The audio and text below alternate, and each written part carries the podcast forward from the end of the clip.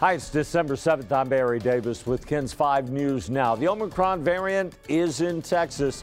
The state's reporting its first case of the variant yesterday evening.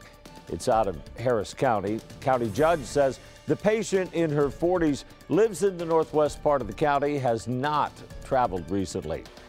The Texas Department of State Health Services says, quote, it's normal for viruses to mutate, given how quickly Omicron spread in southern Africa, we're not surprised it showed up here.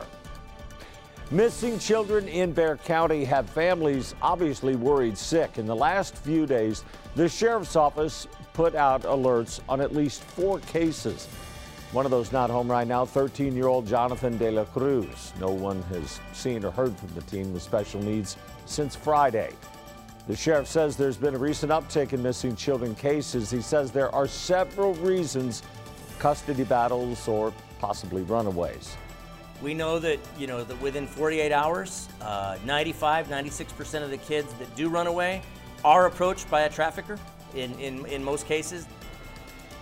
It's important to note it is not known if trafficking could be involved in any of these recent cases. As for De La Cruz's loved ones, they just want him home safely.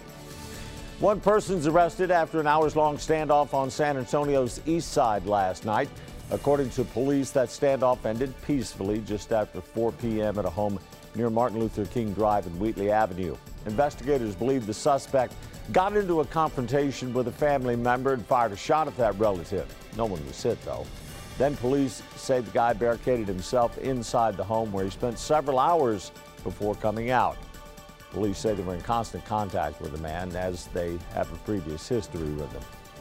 Alamo Colleges is sending out a warning regarding a pattern of catalytic converter thefts across campus. School officials are urging everyone to be aware of their surroundings. If you see anything unusual, call campus police at 210 485 0099. And what better place to be trapped during a snowstorm than inside an IKEA? Check this crazy story out of Denmark. The manager says about 25 employees and six customers were stranded as snow fell across the country.